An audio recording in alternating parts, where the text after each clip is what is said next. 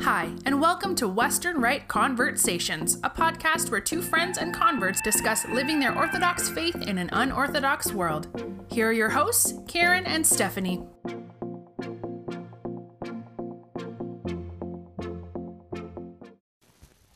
Okay.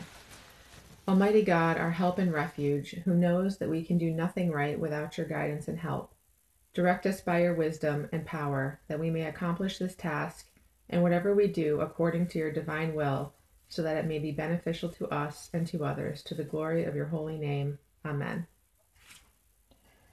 Let the words of our mouths and the meditations of our hearts be acceptable in your sight, O Lord, our strength and Redeemer. Amen.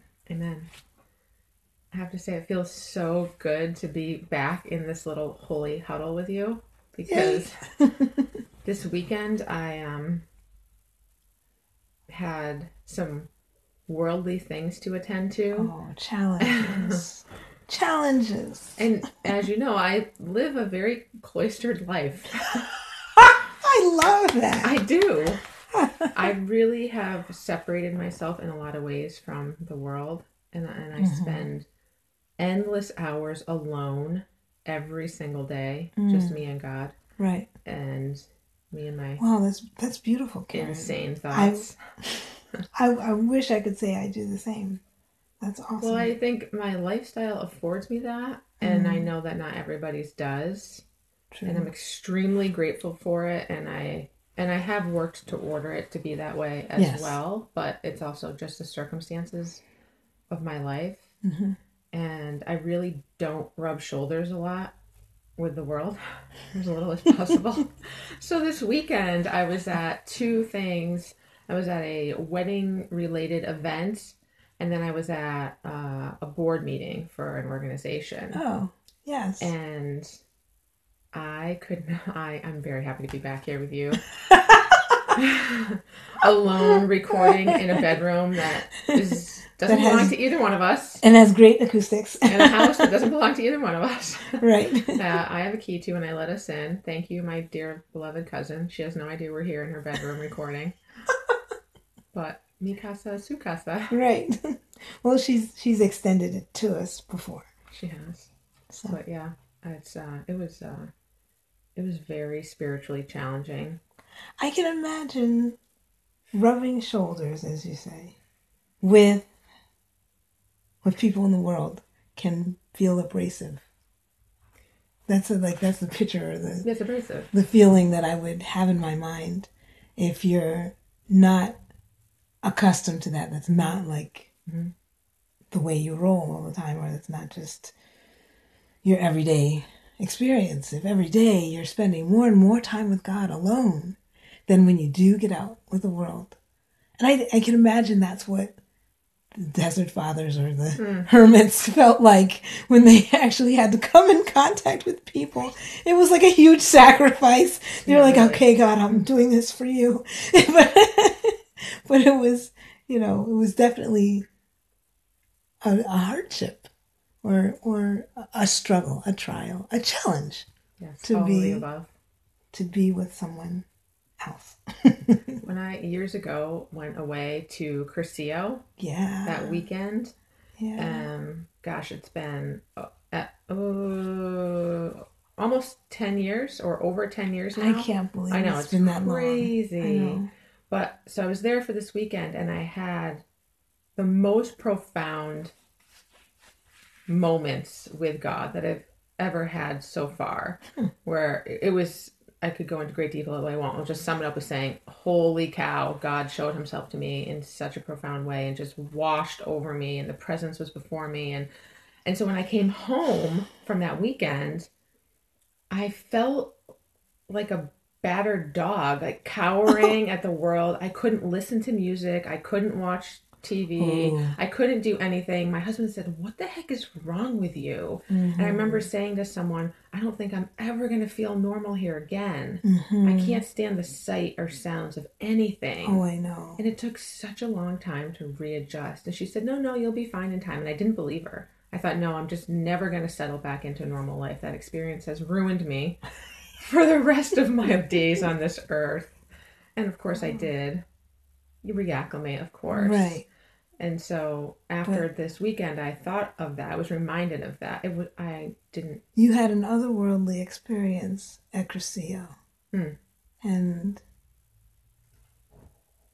the reentry was was Reentry was like hazing into a sorority.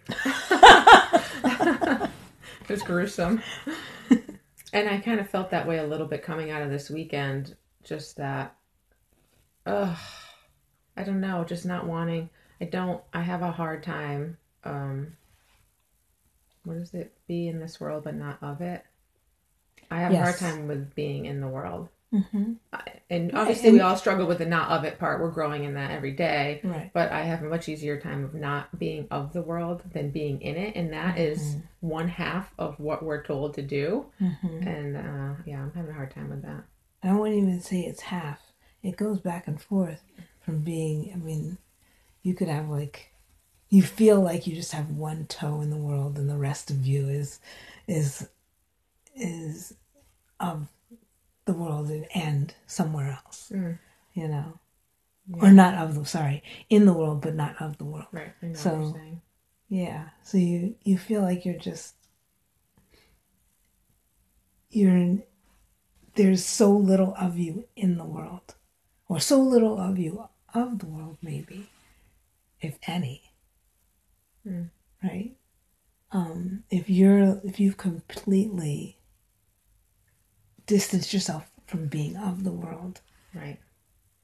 then being in it is It's a challenge. oh, Yeah. It was, I felt tested on every level participating in those two activities. mm-hmm. Uh, I don't know. It's, it's not definitely not what you're used to. No, it's not what I'm used to. So you're in. and a- I and I realized how bad I stink at bringing the gospel with me. I, I didn't act Oh. out, and I was oh behaving in a way that was polite, but inside I was coming undone. you had to behave. I'm sorry. I wanted Oh to. Scream at the top of your scream lungs. at the top of my lungs and flip tables and Yes. Like- wait. cause a racket. Wait. Oh, I just have to tell you, I read a meme. You Oh, know. I I am not. I don't have Snap. I don't have Instagram. Any of that stuff. And you, but you know, our kids do, and not mine anyway. Yours don't have. You don't have, to have any social media. I've fallen off the wagon there. Uh, anyway, my kids are so into meme culture, and for the good and the worst, for better for worst, they're um, they have they have um memes that they or not memes, but Snap or Insta. I think it's Instagrams that are orthodox Instagrams, and so they follow young people or or friends who specifically just do orthodox memes. And so it's cute and funny because it it adds humor and brevity to their orthodox experience. Um and uh but there's this one I read it said what would Jesus do the next time someone asks you what would Jesus do? Just remember freaking out and flipping tables is a viable option. Which is so ironic because I felt so un-Jesus like. oh my gosh, that's funny. right? Yeah. So I mean, you you do get a sense of being undone when you're in an experience that's that doesn't feel um of the of the other world that you are a part of. It's of this world that we're in Mm. that you aren't a part of, but you're participating in. You you aren't a part of it, but you must participate in it. Mm, I don't. mm, Yeah, and I don't want to. Hmm. I don't want to. I don't know how to. I need direction. can Guidance. can we say that we're not a part of it? We're not a part of this world, but we must participate in it. Well, there are clearly people who choose not to participate in it. When you're a hermit or If you're alive cloistered on this you're- planet, though, you're participating in this world. yeah, for the most part, unless you've We're unless you are com- completely cloistered and a hermit, you know. You're still breathing the air of this world, which is not what it will be in heaven. True. You're still seeing. You can make it as death among You- nature. You can make it as little as possible, though. you hear about They just have a different experience of this world than those of us that are not cloistered. Mm-hmm. They're still in in this world, physically in this world, True. and I think True. no matter what, that torment and longing for home is still in them. absolutely. Oh yeah, I think as Christians we all experience that to a certain degree, and it depends of our. I think it depends on our level of participation in the world. um, I'm sorry, you're probably going somewhere else. I hijacked your. No, you didn't. No, not at all. Actually, this kind of I was just gonna say I was happy to be back here and move on, but it does kind of uh, tie into what we were going to talk about today. So I'll read. I have a couple of quotes I want to share, and that will sort of set the stage for our intention. So the first is from Elder. I'm going to say this wrong. Elder Paisios of Mount Athos. yes. It says, I have realized that the destruction of man lies in the abundance of material goods because it prevents him from experiencing the presence of God and appreciating his benevolence. If you want to take someone away from God, give him plenty of material goods. Yes. He will instantly forget him forever.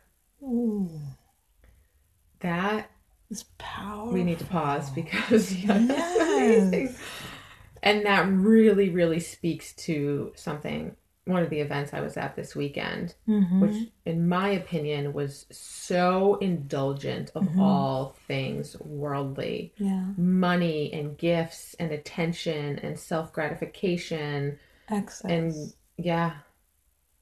And I looked around and I was Mm. angry Mhm. angry because this is all so wrong and this is Mhm. all such a lie and god not that he's not there he's in all things but Right. he wasn't in that he wasn't in that pursuit that they were striving towards Mm. and it was so it was just so clear because a couple of the people involved who by any measure have abundant earthly wealth Yes. Really have everything you could want in this life materially They want for nothing. want for nothing have in my Oh. opinion above and beyond Mhm. in the form of a vehicle the form of a house their their clothing their looks their bank account their just their everyday life experiences where they eat where they travel it's i don't think they could want for another thing and yet such a tremendous amount of internal unrest Ooh. that i'm only recently becoming sensitive to in others Yes. and now I can be with someone and see that much more clearly. And so I had a few interactions with some of the, the people there that have all this material wealth. Mm-hmm. And it was such a sorrow listening to them speak. I thought, oh, look how sad they really are inside. Mm-hmm. Just the language they used, the behavior, um, just everything about the way they spoke and acted that day. Uh, it brought on heartache because I thought, wow. And we know, we know, we know that our treasures are to be built up Right. in heaven. Yeah. And it's so painful to see when people are unaware of that and scrambling so desperately to build up treasure here to try and make their life worth something and give themselves a sense of value as a human. Wow. It was hard. It's it's but for you to for your eyes to be opened to see that Mm. gives you a perspective as to what is really going on. Yes. Yes.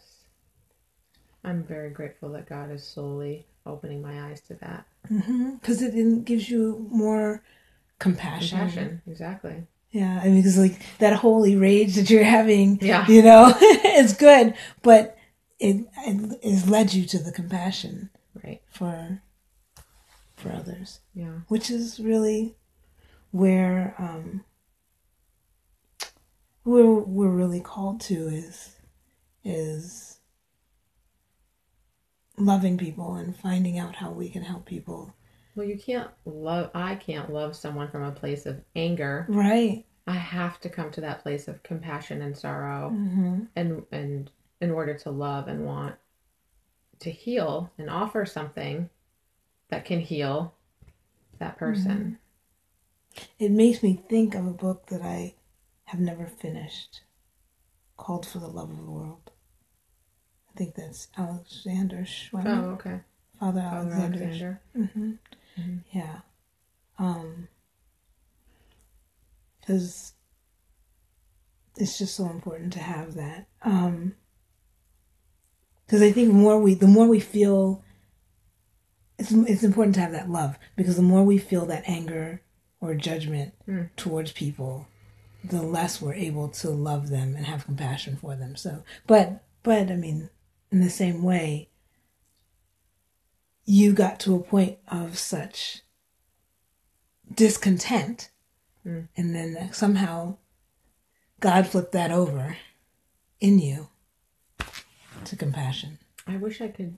I wish I could skip the anger. I, I realize I hmm. have like, especially in doing this podcast with you, I have got a major anger issue. I just, I know. I just I never heard it.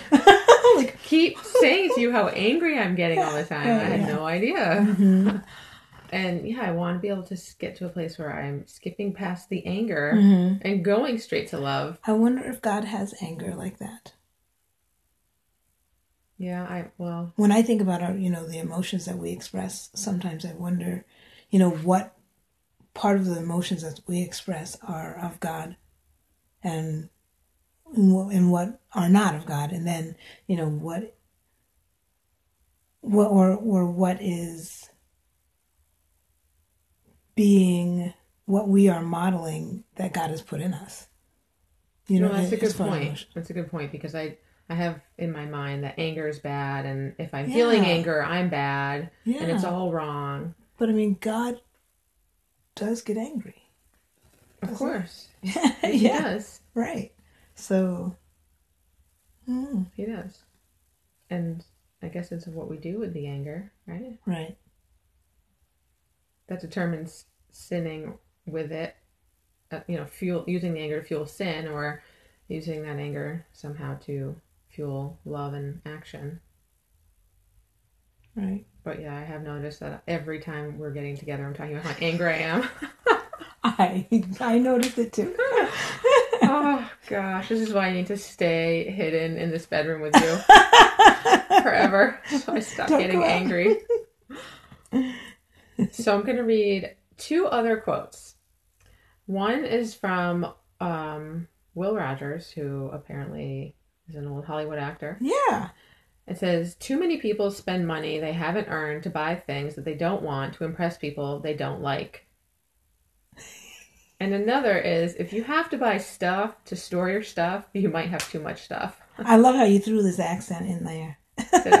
Yes, you did. I heard this. If you have too much stuff, say it again. if you have to buy stuff to store your stuff, you might have too much stuff.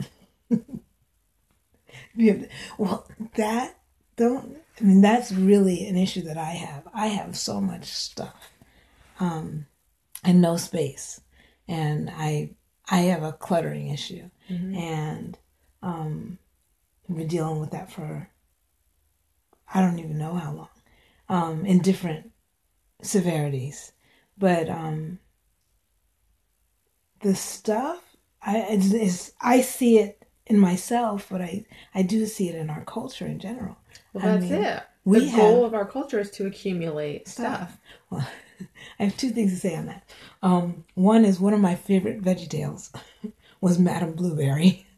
And Madame Blueberry um, uh, has an issue with a place. And I'm not going to name any names because we've both been there before. Because it's one of my favorite places to go. But in the in the VeggieTale episode, the place she goes, we're just going to call it Stuff Mart. Mm-hmm. Oh, okay. Now I know where you're going. Yes. And she lives in this beautiful little cottage treehouse. And she goes to Stuff Mart and she's just buying stuff and buying stuff and buying stuff. She eventually leaves with probably 30 carts worth of stuff. And she puts them in her house.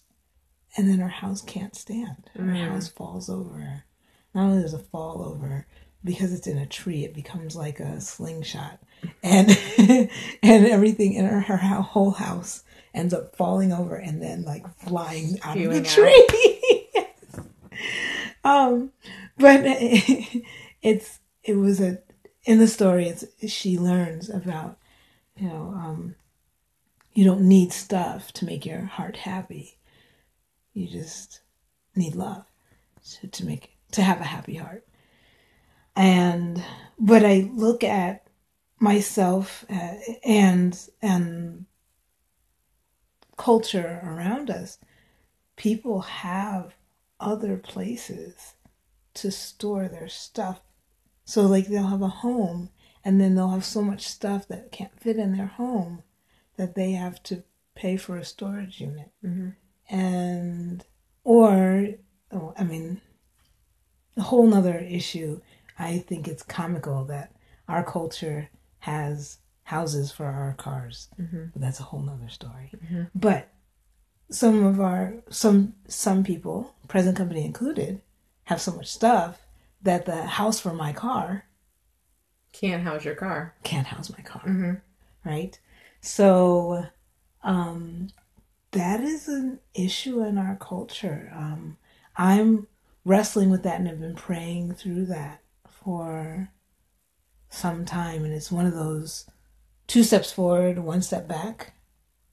Um where I'm I'm wrestling with with being enough in God Mm. and um,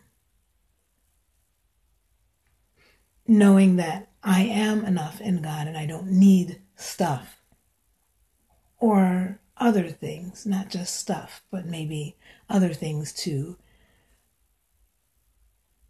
prove who I am or to give value to who I am.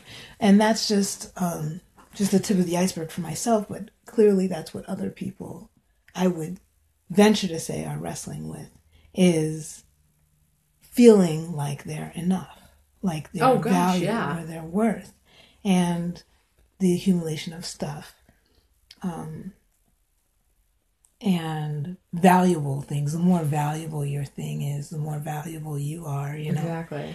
um, It gives you a sense of status. right? and um, we you know we all know people that live way beyond their means and i'm one person and comes to my mind who i can see so clearly has such a lack of self-worth and self-value Right.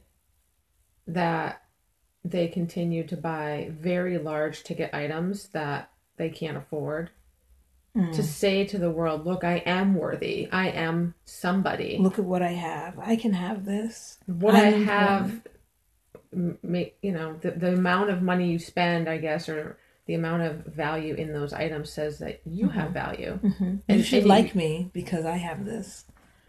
I'm I'm I am worthy or I'm worth more because I have this. When in actuality you'll never you'll never if that's what you base your value on, you'll never have enough stuff. Really, when you think about it, right? Never. Because we are so valuable. We are more valuable than those things and that stuff. We could never have enough stuff. Isn't No, interesting? we could never have enough. We, but really, it is. It's insatiable. Really, we could never have enough stuff to show our value. oh, our true You- value, right? Think about There's that. There's no amount of things on earth that will be equivalent to our value Right. to God. right. We are priceless to God. He died for us. Right. That's He a gave pretty high value. Yeah. What you're saying, um, just a Socrates quote about what you just said. He who's not contented with what he has would not be contented with what he would like to have. Right. And it's that whole thing of, and I don't know about you, but the people I know who are who are really, really in a place of trying to accumulate things in order to validate who they are, Mhm. it is insatiable, Right. and and it's they're always on to the next thing, Yeah. and it's just a moment of fleeting joy when they accumulate today's item, hmm and it, it's nonstop. It's just a nonstop hunger because Right. you cannot ever find satisfaction in those things. Right. It is 100% a lie, and it is 100% what's being pumped down our throats in our culture. My one of my son's friends had said to me, um, "Do you think that you can be satisfied with with in life without God?" And I was like, "Not really. No, I don't think you really can be." Um, I don't think so. It's impossible. no, right. I don't think it's But possible. you can delude yourself into thinking you're satisfied. and that's what I was uh, alluding to. Yeah. Is that yeah, you can, you can, you can think that all of these things are will are satisfying you, but it'll never be enough. It's like you you won't be satisfied, content outside of Christ. Never. Never. So, what do you think is, of all your earthly possessions, Ah, the one that you're most attached to? What? you gonna ask me that? Yes. Really though? I'll answer the question too. I can't think of anything that I What earthly attachment? And not and we're attachment talking possession. We're talking more possessions. Attachment to a physical possession. Do you think? Because I I love the idea of I'm gonna be that girl that just throws on a backpack and goes and hits the streets and like everything I have is in And my that- backpack. right, and I that's need all I nothing need. else. But that's not true because I love hot showers and I love hot cups Ooh, of coffee and. I love all those things. Yeah. And, I, uh, yeah, so I'm lying to myself. I like the idea of it. I could I I I have thought about that. I've thought about that a few times, you know. Could I just be A nomad. hmm with nothing but my backpack? So there's this podcaster I, used to listen to, hmm and he, although he has a lot of money, he sold all his things. He got rid of all of his items. He's doing this extreme minimalist lifestyle, and all he owns is in his backpack. And what he does is he just goes kind of from a friend's place to another friend's place to an Airbnb, and so he owns nothing physical. Tangible. Right. He's just sleeping in someone else's bed, sitting on someone else's couch, cooking in someone else's kitchen. But the security in Is in the money. right. Yeah. Right. So people were kind of, oh my gosh, look at what you're doing, and that's amazing, and you're just giving up, giving up. But uh, I mean, I would that's almost I- easier. you have to you don't have to maintain anything. and that's kind of how I, you know, in my head, I know I have some. I think some people have called it a poverty mindset, Mhm. where you can't let go of anything, and it's it's not that I that I Wait, purchase that's so much. you understand poverty mindset. That's not how I understand it. I understand is that you can't let go of, of anything so much so that you keep you in this in a terms in a clutterer's ter- Okay, mindset okay. is that poverty mindset is that poverty mindset is something that can fuel a clutterer. Okay. Does that make sense? Well, is it because you're clinging to things out of fear of Exactly. being poor, Yes, out of fear of not having what you need. not having what you okay? Or I was thinking of it more as you don't strive for anything because you think you were put on the earth to be poor. That's another poverty mindset. Okay. Mm-hmm. I, I that's another aspect of of the poverty mindset. I think Um, but I, what I'm, I'm thinking of as a person who deals with keeping stuff and not being able to let go of stuff, mhm. I do it because I'm afraid I'm not going to have enough. Right. Right. I'm afraid that I'm going to run out of something Mm-hmm. and I'm going to be without something.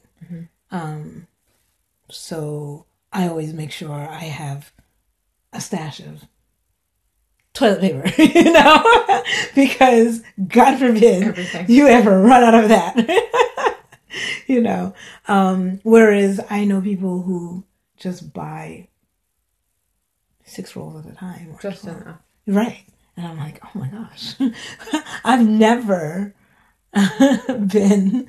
It's so funny that you bring up toilet paper because obviously you've been to my house. I don't know if you noticed, but I always have a toilet paper tower in my yeah. bathroom. Yes, I've it. It's like as tall as I am, yeah, which is just funny. I so I can understand because, um, and I and I've always felt like I couldn't understand what you're going through. Mhm. Um, when I was on this bandwagon of I'm going to be a minimalist, primarily with a minimalist Yes. wardrobe, right? Right. I'm going to strip everything down. I'm Yes. going minimalist. It's just going to be, you know, basic pieces. And so I I really got rid of every single thing that I either did not love the way that it looked on me or it didn't fit. Mhm. And I I went a step further and even restricted certain colors and patterns and things like that. So when I did that, it was terrifying. That first time, Right. Yeah, and so I'm like having some compassion for you right now because Aw. I just want to go into your house and like get a dumpster, right? I But know. I get it because now that I think back to that, it was really, really, that really scary. that first, that first in, instant, that first moment where you're like, "This is all I have." Well, and I and I had just taken everything out, and it was on my bed. Everything I was going to get rid of, so it was still mm-hmm. technically in the oh room. in wow, my you still had it. But I look back at the closet, mm-hmm. and there's nothing. And there was a moment of, what What am I going to do? Who am I? I have no worth. Oh my Ooh, gosh! I'm wow. all that dark stuff came up. Well, that's but it's really deep. That's good that you really got to that point. Oh yeah, I did. Because I don't, I don't get to that point. I get to the point where I'm, I pull it all out and I'm ready to take it to clothing swap, or take it to the Salvation Army or Goodwill or wherever, Savers, mm-hmm. Big Brothers Big Sisters, and and I have to like physically in order to let it go. I have to say, okay, I this is not beautiful to me anymore. It's not, I don't love it anymore. It's not necessary for me anymore. It's going to bless someone else. I have to go through all of those. Otherwise, Oh. I say, oh, I'm going to need it for this or I might need it for that. Okay, so it's really intense for you. and I don't, obviously. I don't get to the point where I'm like, oh, I have no, I've, without it, I'm not worthy or, you know, I, I don't even get to that point yet. There was so, So much I need fear to. I need to, but Yeah, I, yeah, yeah, I need to get there, I think. there was so much Because fear. that's the root of it. of I have nothing, and yeah, it was crazy because logically, give me a break. I can just turn around and put all the clothes back in, or I could go buy something if I really needed it, or borrow it, or And that's my concern is that I'm not going to have the money to go out and buy it. Mm-hmm. Well, I'll tell you so what. if I already have it in my closet, why would I get rid of it? getting rid of it was the greatest thing I ever did. Yes. Not the greatest thing, but one of the greatest things. And I did it. I just followed through that day because I had made up my mind, and when I make up my mind, I just do something. Right. and got rid of it all. And and the next week, that first week of adjusting was so easy. Mm-hmm. Right. Everything you- was so simple. There was no decisions to be made. right. I opened the door. I just put on one of What you three shirts and go. And I and I've. Decision. I think when we constrain ourselves like that, hmm You give yourself every- too many options. you give yourself so much more freedom. Yeah. If you're only going to shop at a certain store, if you're only going to eat yes. a certain diet, Right. You just do it and it's simple. And now you have all this free time. Mm-hmm. Right. But when we give ourselves so many options, we give ourselves this huge buffet, we make it more difficult. Yeah, but we think we're Mm. we're doing ourselves a favor, like, oh, look at me, I have all these choices. I have all this freedom. I'm so great because Yeah, I have all these choices. and you're shackled. oh my gosh. So anyway, what's your greatest material possession? I Now that you've tell bought yourself you. 20 minutes at getting around that topic. Um, I couldn't tell you what my greatest my greatest possession. I don't. no, what are you most attached to? What material possession has its tentacles in you most? Oh, That's good. Let's cut to a commercial break. No. Do you want me to go first? um, I have, I have to. I I'm really totally putting you on the spot, but No, I don't. I don't mind you putting me on the spot. Um, I just, I don't.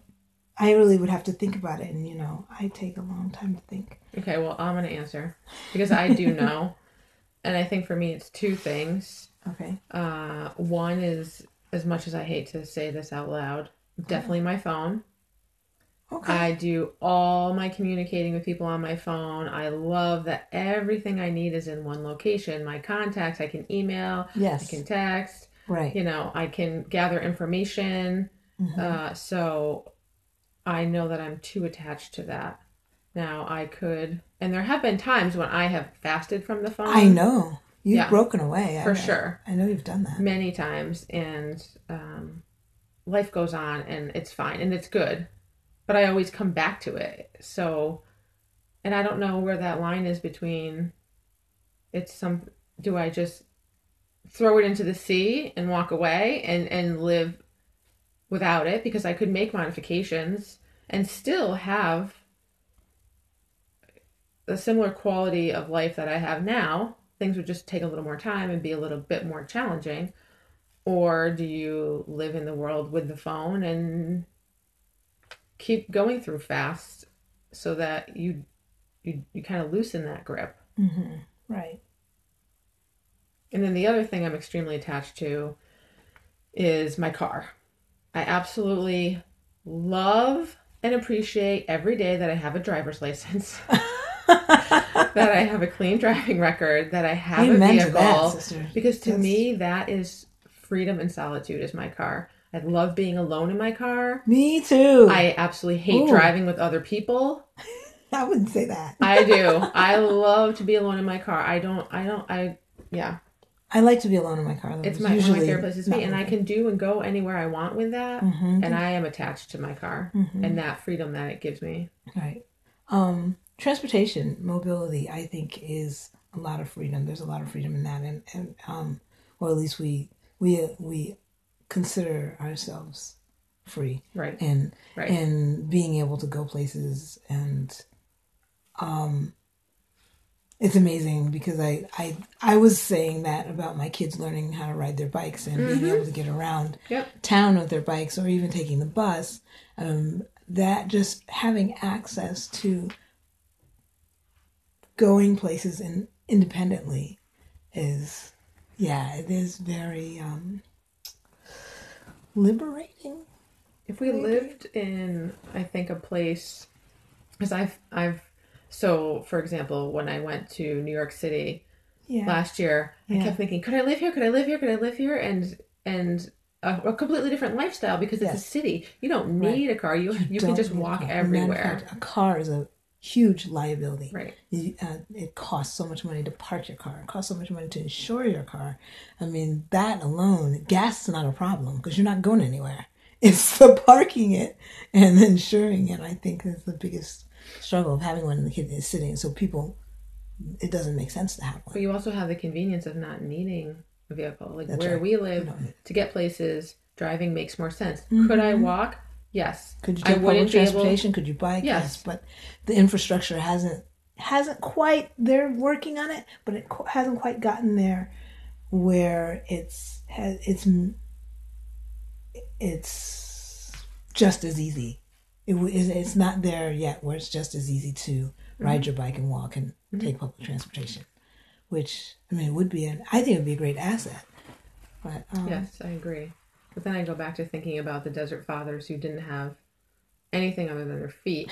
And uh, and i always compare myself to that time and we don't live in that time and i have to remind myself right, god put me on this earth at this time because i've said to you before i feel like i wasn't supposed to be born in this time or but he put you but he knew that this is how the world was going to be and he chose for us to live right. in this He time appointed for Karen to live right right within the 20th century and the 21st century. Mm-hmm. And here you are. And so sometimes I wonder, well, is comparing to the Desert Fathers and a sense of how they got around a little bit of a stretch because it was a completely different time where no one else was driving. Mm-hmm.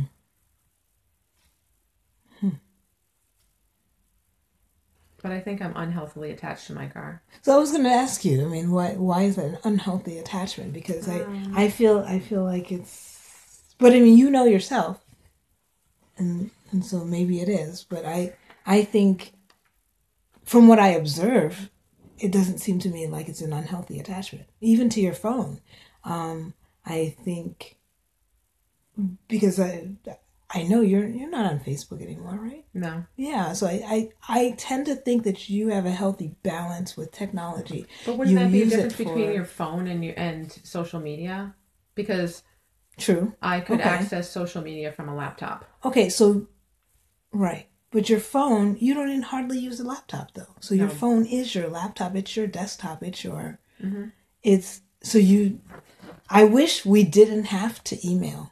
I wish we didn't have to talk on the phone. I wish we didn't. I mean, well, what did pe- people when they didn't have phone, when they didn't have email, they wrote letters. Oh, I used to write so many letters. Yeah. Or get to get like right now I'm talking to your face. right you talk to people's faces or you write letters i mean so so we're in a day and age where people don't Communication is different. communication is different and and you have to i mean unfortunately See, and that's the like if i'm thing. if i'm if i'm looking for a job Right.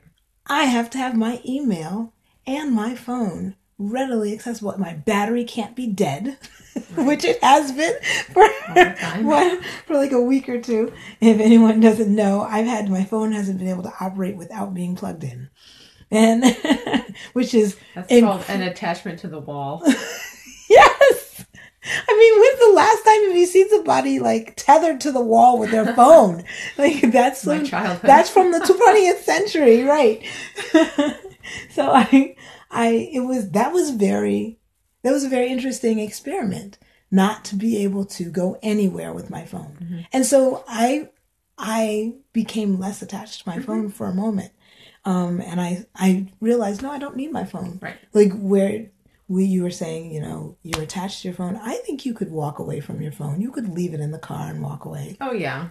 As long as you don't leave it sitting in the sun. Yeah. I think that's what happened to mine. I think I left my Oh, phone it's too hot. sitting in the sun, and that's where the battery like blew up, and and so it literally was pulling like pushing my phone apart at the seams Wow. because it had swollen up so bad. Right. So then, um, so I I so what happened was I I couldn't take my phone. It wouldn't work if I unplugged it. So I couldn't take it into Walmart. I couldn't take it in to anywhere that there wasn't a plug or I couldn't take it. So I would I was I was completely disconnected for moments at a time, which was really it showed me something, you know, that I don't have to have my phone and and it's not um and and I didn't take my phone into church at all. so I could I completely left it in the car, which is not like me. Um I, and did I miss some messages? Yes, I didn't have my phone during fellowship hour. So for once it was and I and it was completely fine. I didn't I went how many hours is liturgy and fellowship? Right. Not even 3 hours. I mean if you include parish life or parish council uh, parish council meeting, then that's probably like an attack on another hour. Didn't miss anything. Besides, the world is still asleep under their covers anyway. Yeah, no kidding. or if they're not asleep under their covers, they're, they're in church, game. or they're in church, or at or they're at church too. So you know, um, Okay, so I don't have that level of attachment to my phone right? because I do leave my phone in the car at church. so, I guess I what I'm saying is I rely on what it can offer me in terms of communication or memos or Mm-hmm. Right. notes to self and everything is contained in this one location versus I don't know, carrying around my Rolodex or my address book or Mhm. Right. stamps and envelopes and that kind of thing. I think it's a matter of technological convenience. it is technological convenience, but I guess I just I always feel in the back of my mind like I don't know where this comes from, but I should be able to live my life without it. And that What? will prove some level of godliness. You don't need to prove that. I know. what are you trying to I am a type A person. Don't I know you're like what? What do I need to prove myself? Ooh. What are you uncovering for me? I what are you uncovering for me? I don't know.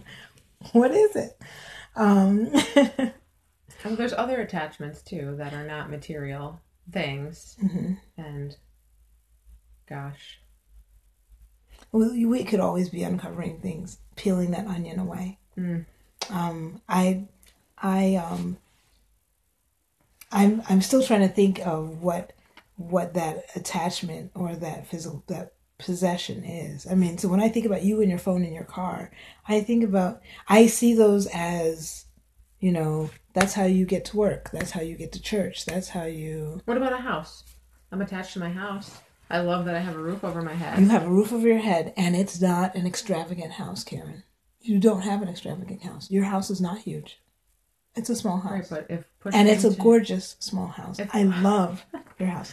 Am I being covetous? no, I'm just kidding. Clearly, there's nothing extravagant about my house It's but it's a beautiful house. at all. And- But it's right. It's, And that has been a source of struggle for me over Right. the years is accepting that it's okay. right. And you should be and right. It is okay. And and actually, I think that's your blessing. Your blessing is that Can you I don't have you an extravagant, huge house. that house has proven itself to me as a blessing over and over and over Mm-hmm. again. I mean, I fight it like a three year old kicking and screaming over the years of of absolutely hating it and feeling bad about myself because it's not what others have and all these Mm-hmm. but over and over and over God has just shown me what an amazing blessing that house has been and Praise God. yeah it's incredible and That's awesome. the gratitude that I have for it and there's been so many lessons in that Yeah. that I know I'm exactly where I need to be in terms of shelter right now Yeah. but I still go back to thinking I'm too attached because if I had to give this up and live in a tent, I might jump off a bridge. okay so i get what you're saying. I think every all of us have have that attachment. I mean i'm attached to my house. I don't want to move i don't because i hate moving. One. When you have a lot of clutter, it's hard to move. And- right and when you have a lot of clutter it's hard to move. And then so that's two and then um i i mean i i I, I like my house. I mean, as far as a house goes, it's a roof over my head. It's what I need. It's not more than what I need. It's not less than what I need. I need to be content with Yeah. what I have Yeah. and and discontent with the excess that I have Right. and and um Right. and act accordingly and and uh, I I I agree with like I love I like having my phone. I like having my car. Um but I remind myself when I get it and every time I'm like Lord thank you for my car. I really like my car. Please don't let me become too. I, I'm or I, I say I'm not attached to my car. I have to remind myself I'm not attached to it. It's a good car. It it's meets my needs and yeah. So maybe it's more now that you're saying that I'm not attached to my car in as much as I don't care what I'm driving. I guess I'm just attached or I really enjoy having transportation at my fingertips. and that's a blessing that really is a blessing to have i mean i think um is aside from having to put fuel in the car and having to pay insurance for it and you know there are i mean with every with With all material possessions we Yes. have, there's a responsibility. there's a responsibility that goes along with that i mean having a home Caring you have to take each care of it individual item Yeah. requires effort and Right. attention. So imagine the more and more that you have. How much does your responsibility grow for those things mm-hmm. and and can become a burden? Like with my stuff. It's a burden to have so much stuff. It's and it's unnecessary and and how does it get in the way of my relationship with God and and service? And it does. I mean it's um people say you know a cluttered cluttered mind or a cluttered cluttered cluttered home is a cluttered mind or cluttered life is a cluttered mind which ma- makes it difficult to make decisions. And um and so I, I do find I struggle in those things, and it's very possible because of that. Well, I'm sure it's all connected. Right. So what about on the other side of it? So I'm like the total opposite of you in that way. Absolutely. You're so I'm minimalist. constantly, Constantly getting rid of purging. I Yep. cannot stand clutter in my Mm-hmm. home, Right. but almost it's it's too extreme. I think to the detriment of I can't be content in clutter or in excess. And And I don't think that's a bad thing. you don't think that's a bad thing? No. I I'd rather be where you, I I say that. I say I'd rather be where you are than where I am. The clutter, like it burdens my soul. I can And it feel it. It's, too. it's so. The minute I remove unnecessary things, Right. I I have stripped down our cupboard to like, I don't know, maybe eight plates total, and, And how many do you need? right. And at what and how many at what time are you going to have more than eight guests? And if you are, you're you going to have Paper plates. plates? I know, but um, I don't And know. and I can rationalize it in my head right now, but if you ask me to to strip my covers down to eight cups and eight plates and eight glasses or whatever, Mhm. I would get really excited about it for about five minutes and then we're so different in that way because it burdens me and plagues me so much to have excess that I lose my mind and take it out on my family and Mm, and when I do clear things out, for example, you know, our kids were at camp and that for me every year is an opportunity to go through the rooms and Right. just strip down all the excess stuff. It's so cleansing and so unbelievably satisfying yes, do that. and I see that. but then I can become obsessed with it because Mm. now I want that feeling over and over and over again. Mhm. And so I'm getting rid of things that sometimes I think maybe I shouldn't be, or my family gets upset with me because I'm getting rid of things. So here's my thing, and this I'm talking to myself at the same time that I'm saying this, or that what do we have? Again, we'll come back to the backpack thing. If I could just put everything in my backpack Mhm. and have nothing else, what do we have that's that important that we need to keep? I always when I when I'm finally ever able to let something go and drop it off at the place, you know, wherever that place is, I don't need it. I have I have to say to myself, I don't need it. Someone else will be blessed by it. And I can't take it with me. Mm. Cuz I go back to this is not our home, right? and um, when I do leave this tent, this physical form of a body, this meat suit. meat suit, yes. when when I when I go to sleep in the Lord, hmm these things, these material possessions, can't. None of it can go with us. None of it can go with us. None of it. So, I mean, what? That's where I. That's where I have to draw the line. When I'm finally able to let something go, I I have to make peace and be content with that mindset. That. So when you're getting rid of stuff from your kids, your your your family, and they're getting upset, it's like It has generated a conversation. So, because I was trying to explain to my son, it's just an earthly, earthly attachment. Mm-hmm. And we were at Costco yesterday with my oh mother, Oh my gosh, yes! and I said something about, oh, I know what it was. They had these adorable, the softest Oh. pillows you ever felt, designed for little kids' beds. Oh. And I'm holding it. and I'm is it one with it. the like the? Is it? What are they? No, no, no. It's just I've never seen this before. Okay, go ahead. Sorry. and I was I was saying to them, "Oh, I should get these. I should get these for my nieces. I love them. They're so oh my gosh, Yeah. they're so soft. They're so Right. And he goes, "It's just an earthly attachment." Yes. and I said, "You're right." And I and I really didn't want it because I will do that. I will touch things and hold them, and I will carry them around the store. Yeah. And then put them back. And I always put them back. See? I put them That's down because I don't really want it. I just love that instant Feeling. feeling of ooh, ooh. Mm-hmm. Right. I don't know. Yeah. Ooh, uh, let me touch it. You react to the oxygen and the lighting and the, the lighting. Yeah, exactly. oxygen being popped in, piped in.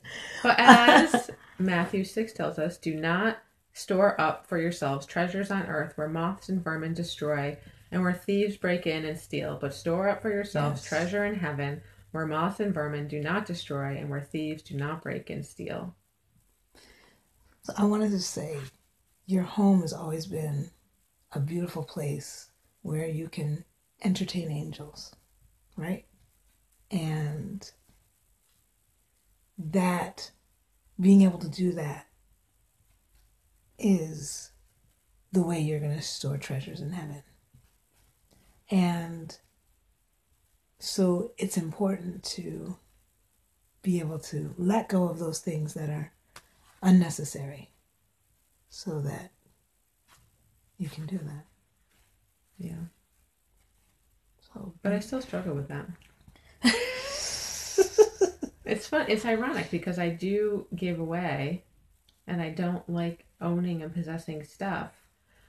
and that's okay. That's But their struggle is still there sometimes. to hold stuff. Um to want certain material things because I feel like I need to have it or everybody else has it and I'm somehow lacking. And it's just something I constantly am I guess it pops up. Uh, you, you struggle with that. Yeah. That, every, that people have more. Right. Yeah. Yeah, I think we that's human nature. That's but it's it's when you nature. compare. The minute you start comparing Mhm. and that's when I lose sight Right. of what is really important and what I know to be true and what I want for myself Mm-hmm. and for my family. But yeah, comparison, it just it, it leaves you with a sense of discontentment and a feeling of lacking. So as long as you don't compare, which Right. we're not supposed to compare, Right. then you can I think for me I can yeah. If I'm not comparing my material stuff, then it's easier to stay in that proper headspace. Do you compare yourself? Absolutely. You do? All the time.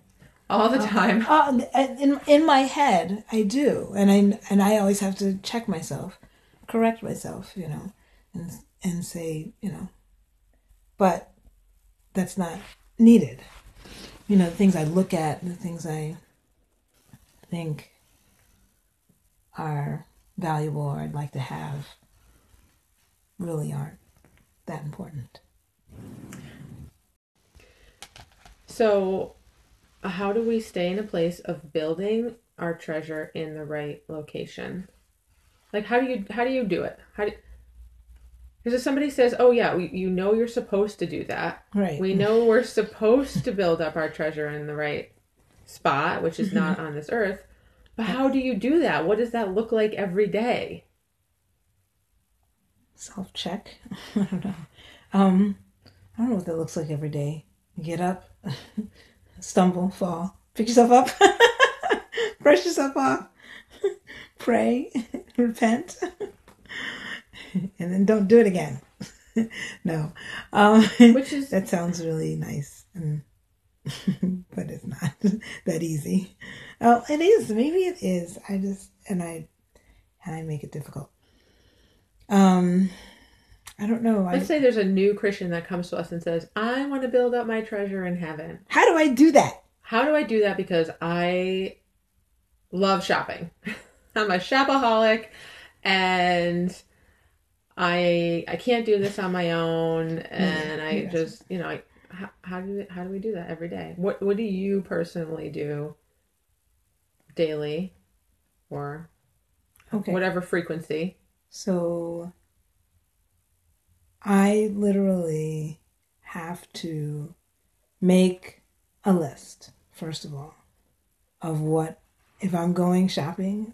So if you if you know you're a shopaholic, um, or if you struggle with that issue. I think what I, I mean, what I would do, I would make a list. Say, this is what I need. This is what I'm going in for. Um, and that's what I'm coming out with.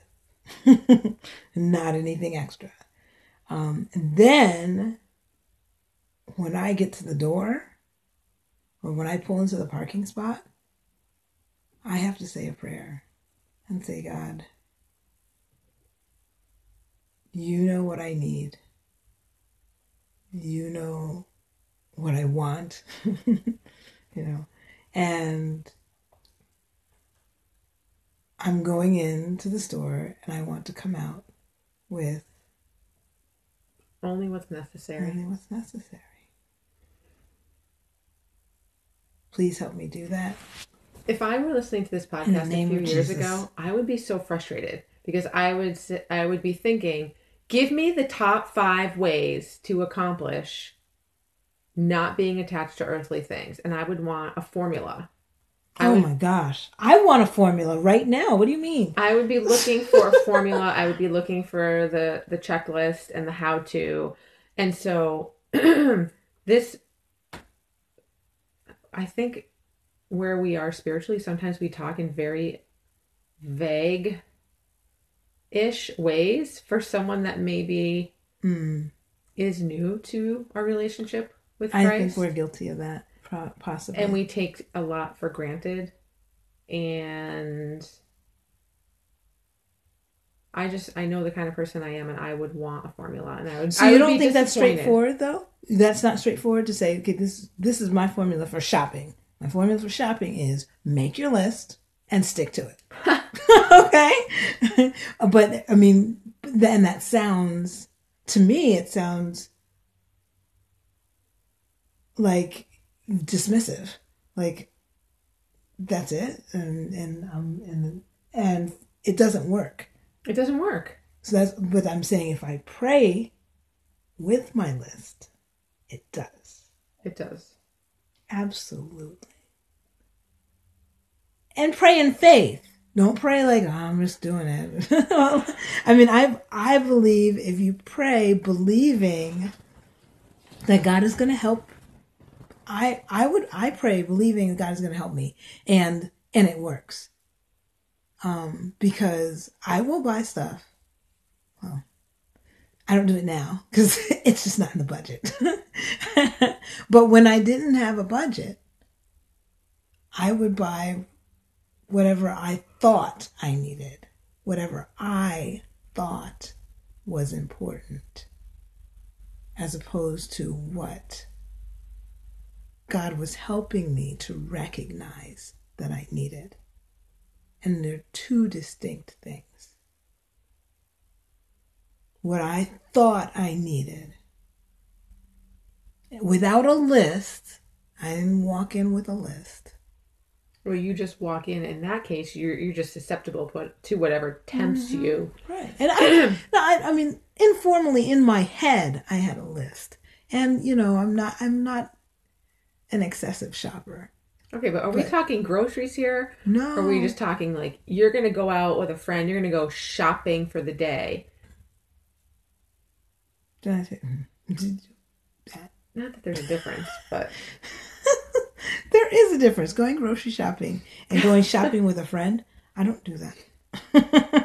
All right. Well, I'm gonna Sorry, do you? go back to being vague and say, and this is something that I have really been giving a lot of thought to recently. I think primarily because of the events I was at this weekend. Even before that, again, it all goes back to how amazing God's timing is. Hmm. You know, you put something on your heart, and you're thinking about it, and then I here I am in the experience, and now I'm reflecting on it. Yeah. And I can't. There is no like magic formula in terms of five rules to minimize your No, wardrobe there and all that kind of stuff. But there is a formula to live the way we're supposed to Right. and that is the being in the body of Christ. Submitting Amen. yourself and immersing yourself in every way True fact. in Christ, in Right. the church, in the Mhm. faith, in the sacraments, in the daily prayer, in almsgiving in fasting. That's all formula. of that stuff. And when you dive in head first with everything you've got, Right. that's when these things and these attachments fall away. Or you Hmm. have the strength and ability on behalf of God to get through the moments, the situations, and the circumstances that you find yourself in that were once major stumbling blocks Hmm. and are no more. He he came to set the captives free. True. And he set me free from so many things that had such a stronghold on me for so many years. And so the only way to overcome my attachment to earthly things is to continue living the faith so darn hardcore. Hmm. So that was your formula. That's the formula, and that's it. And that's the only answer and the only way. And participate. Stop sitting back and expecting to be spoon fed in your faith. Wake up, take action, get involved, and pursue it True. with hunger and thirst that you have for nothing else.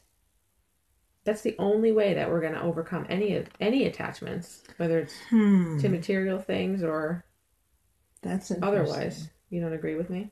Oh no! I, Our I- goal is to I be attached to God more than anything else in this world. I completely agree with you. I know that people are going to.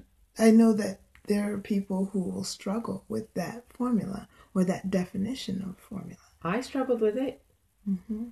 I struggled. I'm not saying it because oh, I woke up one day and it was so easy. This has been years of Right. coming to the place Mm-hmm. of realizing that this is my only option. Right. Years of struggling, denying, fighting, ignoring, not participating, minimizing, everything to get to a place of okay, how how long am I going to go on fighting it? The rest of my life? Do I really want to live the rest of my life fighting and battling all of the attachments, all the things that weigh me down, all the things that keep me in a state of depression and dissatisfaction? And I have that conversation with myself. Wake up and stop. Honestly, do you want to go to your grave, an elderly woman, because I'm convinced I'm going to live to be a 100, lamenting over sorry. all these things and feeling like crap every day of your life? No. No. Oh my gosh. Who wants to go on living in that? Who would want to go on living in that? Well, apparently I did for a really long time. But now Did I you know. want to? I guess I didn't want to. Who knows? Do you want to? I don't know. Maybe part of you does want to. Uh, Maybe part of you does. That's what if it's all you've ever known, what you're used to. Mm-hmm.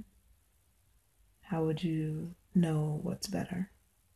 Then you try all these things to break free of what you are attached to and what has attachment to you, and none of it works. You know, I have a friend who always tries to set herself up for a social situation where she won't drink too much. And so she has this plan of I'm going to only drink X number of cocktails and it's only going to be this certain type of cocktail and it's only going to be after I've eaten a certain quantity of food compromised of certain measure of fat grams and protein grams and you know what I mean all well, that there's kind of stuff. formula. That's, So there's this whole formula nice in place. formula. The absolute best of intentions are in place. Hmm. And I she is committed to that formula and that plan as a preventative measure from drinking too much Right. beyond what she wants. Um, And every time, you know what happens to that plan? Can you guess where I'm going? Why can she not uphold that plan? Why could I not uphold my plan for years to not eat certain things, not drink certain things, not speak a certain way? Why could I not do it? Try, try, try as you might. And you might have one good day and you pat yourself on the back and you feel so darn good. You got one good day. yeah, well, guess what? Tomorrow it comes crashing down. Why? Because it's all based on our own strength and our own will. true. That's right. Or we do what I discussed last time, which is you do this kind of like half walk with Jesus. You know, Hmm. you just sort of dip your toe in a little bit, or you invite him in sometimes, Right. The only way is full immersion, Full submission. full submission. That's right. You need to be swimming in a Excuse sea, bless you, Thank you. of all things. I'm going to say it orthodox. Mm-hmm. Really. It's the only way out. And it's the path Is to, be freedom. fully in. right? the only way out is to be fully in. It's so true. I want to close with a couple of scriptures. John 6:35 says, "I am the bread of life. He who comes to me shall never hunger, and he who believes in me shall never thirst." In John 15:5, I am the vine, and you are the branches. If you remain in me, and I in you, you will bear much fruit. Apart, you can do nothing. There you go. Amen. Mic drop.